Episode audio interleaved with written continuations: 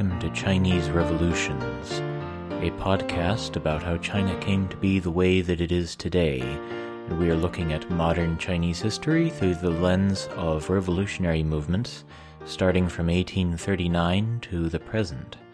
I am Nathan Bennett, your host. I lived in China for seven years. This podcast is a love letter and a farewell letter to that country just the usual announcements at the beginning. Um, I'm trying to get up to 100 paid subscribers so I can start producing supplementary episodes, biographies of key people, technology, zooming in on special interest items. You can join the Substack for greater uh, connection with the podcast, uh, and the and I'll tell you more about how to support the podcast here at the end. And if you want to support for free, please rate and leave a review on all platforms and share with your friends. This, uh, so as I have been preparing, so I, I have material for the next few months uh, before I need to like really, really have read more books to get the next bit of uh, like like the next season, the next. I'll I'll talk about it right now.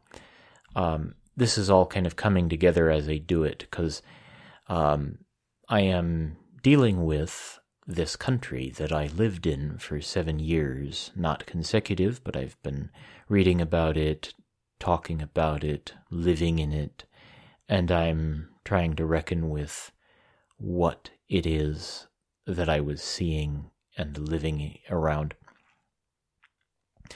So I did a brainstorming planning session to focus these episodes like, okay, you know, it's so easy to talk about the Opium War and imperialism is bad and and all that kind of thing.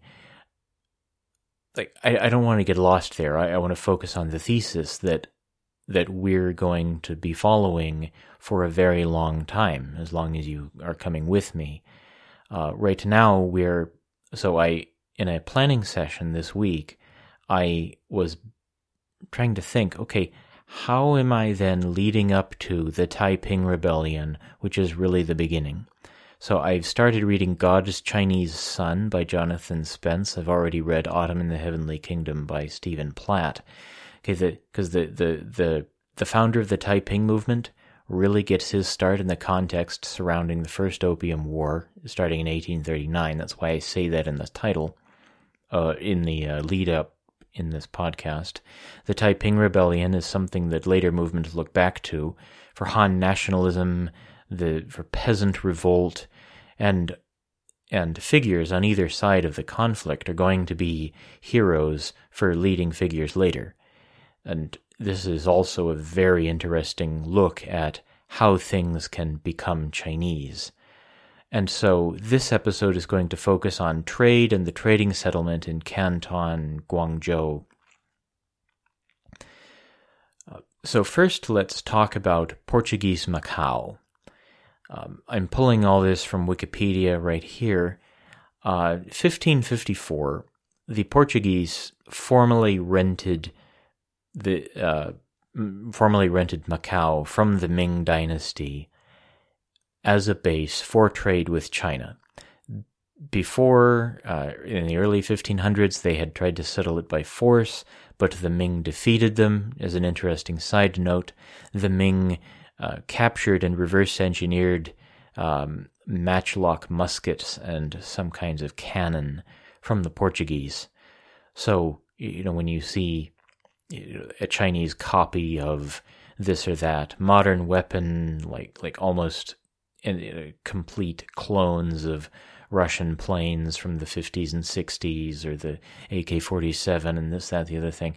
Well, it's, they, you know, that that's how you learn. That's, you take the good thing from the enemy and copy it. Uh, um, in, so really what we're looking at with the establishment of Macau is the uh, traditional, the historically appreciated foreign enclave on the Chinese coast for this part of history. In 1576, uh, the, the Roman Catholic Diocese of Macau was actually set up.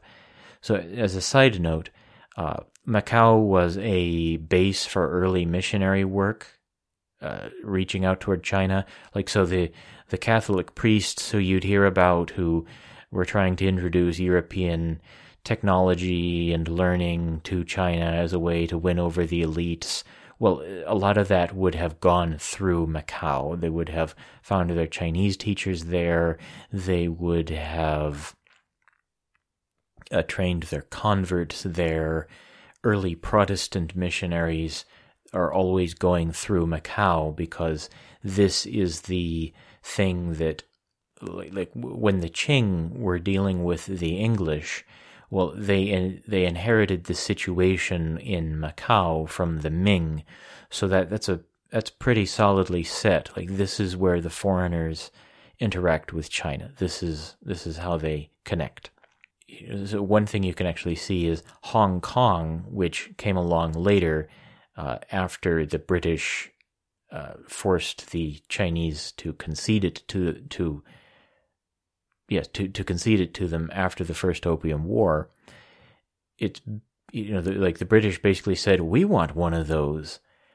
And so they got one. So Hong Kong and Macau today are still special autonomous regions, uh, no, special administrative regions in the People's Republic of China, uh, running their own laws. Um, I haven't been to Hong Kong since the beginning of the increasing uh, control put down by Beijing, but it, it is a real base for foreign companies dealing with China even now. A lot have probably left, but it's still like like Western standard stock markets. It's a key interface between the Chinese economy and the rest of the world because it, it's all European standards, uh, but it's Chinese companies, Chinese money that is flowing through there. So then when we start talking about uh, the Canton slash Guangzhou, like that, like so you you read those old books about China and you see the name Canton. Well, that's modern Guangzhou. So the the book that I'm drawing most of my stuff here now from is Imperial Twilight by Stephen Platt. Um, so I, am not going to tell you exactly where I found it. It's just just straight from Stephen Platt. Um, so here I'm going to talk about foreign trade. This is mostly through the lens of the British and the East India Company, because they're the ones who did the Opium War. Um, there were other, you know, because this this is a story of we're, of Chinese revolutions, not of foreign interaction with China. Okay, so the East India Company first started sending ships regularly in 1717 uh, about half a decade before the, maybe 60 years before the American Revolution, um, where uh, British New England was very well established. So the what the British would carry out of China was tea, silk, porcelain, copper, tea was, was the really big thing. 1725, they were taking 250,000 pounds of tea from Canton every year. In 1805, this is during the Napoleonic Wars, uh, 24 million pounds a year. That's okay, times four, times 24. That, that's like like a hundredfold increase. Yipes. Okay, yeah. So that like like that. So you know, the British really have a thing for tea. In 1784, this is even more. I don't know if this is badass or just like underlining, highlighting, and putting stars next to. Parliament Parliament passing a law passed a law requiring the East India Company to hold a year's strategic reserve of tea at all times. Like, that's how serious the British thing for tea was. And what they would bring in is things like furs, glass, clocks, like, like so the the fine European um, manufacture of timepieces was was really quite the thing. for the Chinese. Uh, I think I read somewhere about uh, Chinese would actually try to make their own versions. Uh, cotton textiles, and of course, opium. We're going to deal with opium later, another episode. That's going to be its whole a whole separate thing. Uh, but the the big thing to understand here is when the emperor says China doesn't need foreign products, that's just the stuff he has to say so that he looks proudly Chinese and he's in charge and they do what they want to do because they want to do it, not because you know somebody has something better than Chinese civilization. It's all about uh, looking like the emperor when he says that. So, like, if you learned in high school that the Chinese you know, didn't need foreign products, no, they they did, but the you know actually like like uh, something being Western was a mark of exotic or luxurious quality. It was a prestige product. Uh, so, uh, like part of why the opium from India was preferred was because it had somehow European origins. Um, the the main issue in opening China to trade was volume, more product in and out, more competitive pricing, so that you don't have to just go through the local elites in Guangzhou, uh, more space to spread out uh, uh, more than just Guangzhou. I think I, don't know which one I should be saying, Canton or Guangzhou. Um, okay, so now let, us talk about the foreign settlement here. What I want you to to focus on is how little the foreigners actually own here. So, okay, this is a quote directly from Imperial Twilight. The entire formal trade of Europe and America with China, the largest empire in existence, goes on here in a space of just 12 acres, less, some like to point out, than the footprint of one of the pyramids of Egypt. So this is a very small space. Okay, so when when I lived in Beijing, there were areas like foreign restaurants, areas where foreigners would hang out, um, things that we would do to keep our sanity and just just fight against culture shock. Well, they had even less.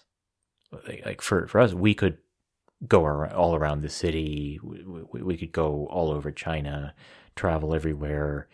Um, but we're also trying to adapt much more closely to uh, living around Chinese people. Okay, well, they were kept at just this one little corner of a of an enormous Chinese city. So it's it's walled off. So Chinese traders and laborers were allowed in and out, but foreigners were tightly controlled in this area. Uh, Chinese run shops were there to supply the needs of foreigners, if you want to get an idea of how clean it was, it wasn't. It was it was awful. Like so, if you've ever heard the story about uh, uh, the English Parliament had to decide to do something about the filth in the River Thames because it just got to be so bad that they like couldn't find enough sweet smelling herbs to block the smell out. Okay, th- this is that same eh, part of history where like th- there aren't sewage laws. There, there aren't there. There's no water treatment plant. Just everything goes into the river, and it smells like that's where it went. Um. So th- there are signs in English, like so. You know, if business depends on it, you'll get it in whatever sign you have to get it in. Um, I, I actually like you could just just an example of how this works. I I got the glasses I'm wearing right now from a shop in China that had an English language website. A friend recommended uh, to me this giant place in Beijing. Uh, there's like three or four floors, giant warehouse, many many small shops selling all sorts of glasses frames. There's a place you can get your eyes uh, uh measured for the. I, I, how do you say that you anyway they they give you a lens prescription and they can grind it up right there in about half an hour um, i didn't do that it, it just didn't work for me so i went online found my own solution and i went with the thing that had the the english website chinese merchants would take on english names like so stephen platt is it stephen platt um yeah he's he uh, brings up Jolly Jack and Tom Bowline. Boats would come up with prostitutes. Uh, there were bars, and there was a you know recreation for sailors. So the, the, the Chinese would come in to to serve the various needs of the foreigners living there. You know, supplying rice, supplying meat, um, supplying feed for the cattle that they would get their cheese and milk and things from. Uh, Pidgin English uh, was a, uh, language that was developed uh, as they would go back and forth. Like Pidgin means something like business. It's kind of a hybrid of Cantonese and European languages. It has a mostly English vocabulary with some Hindi, some Portuguese. And if you've ever read Moby Dick, this is basically what Queequeg is speaking. Uh, a few days ago, I finally I, I realized that's what it is. That's what this is. It's not somebody trying to talk to a five year old. Uh, you, you, know, you know, speaky, I kill you. If you the, the the different things that Pete that Queequeg says or anything they say around him, they're speaking pidgin. Uh, that the uh, the multinational ship crews and uh, the the different business transactions they would have to do, like j- just to get food to carry on their voyages, this is what they would speak. Now let's talk about the factories. A factor is the name of a trade representative in the East India Company. A factory is their base of operations, warehouse, residence, etc. It was owned by Chinese. It was rented by the foreigners they would have a they called him a compradore compradore comprador uh, uh, Portuguese term. He's the, the chief steward who takes care of hiring local staff. The Chinese staff answer to him, not to the Europeans. This is going to be important during the suppression of the opium trade. The Chinese labor will all be commanded to leave, and you'll see all these, you know, like basically, uh, you know, white European CEO types trying to cook and clean for themselves back before you know you have the instant pot and the Cuisinart and and uh, all the microwave meals and all that kind of good stuff. Uh, so, but the, you know, so like so on on the bottom floors you'll have warehouse area, warehouse space. You go upstairs, lux- luxurious English dining room uh, in the English factory different countries have their own uh, have their own spaces. Uh, actually, some different traders would come in as the consul for different countries. I, I don't remember exactly how this works, but they they would like you know so an American might be the consul for Prussia, and so they fly the Prussian flag and they get to run some space there in Guangzhou. This may be after the Opium War that I'm remembering this from. The so like so they they would live this. Uh, it was kind of like being in a golden cage. Stephen Platt says uh, that like, like wives would have to be kept in Macau like so, they it was only European men. Uh, own like no women. Sometimes they try to sneak somebody in, but they you know, but then all the Chinese would find out, and she'd be run out of town. Uh, so okay, as we as we get in as we get up to the Taiping Rebellion, so think about all the Chinese around the foreign settlement. They're watching, taking it all in. How you got news back then would somebody would talk to somebody and they'd they, you know, so think about all the things you've ever heard from, you know, somebody who had been somewhere and shared a story. Well, that's how they would share news.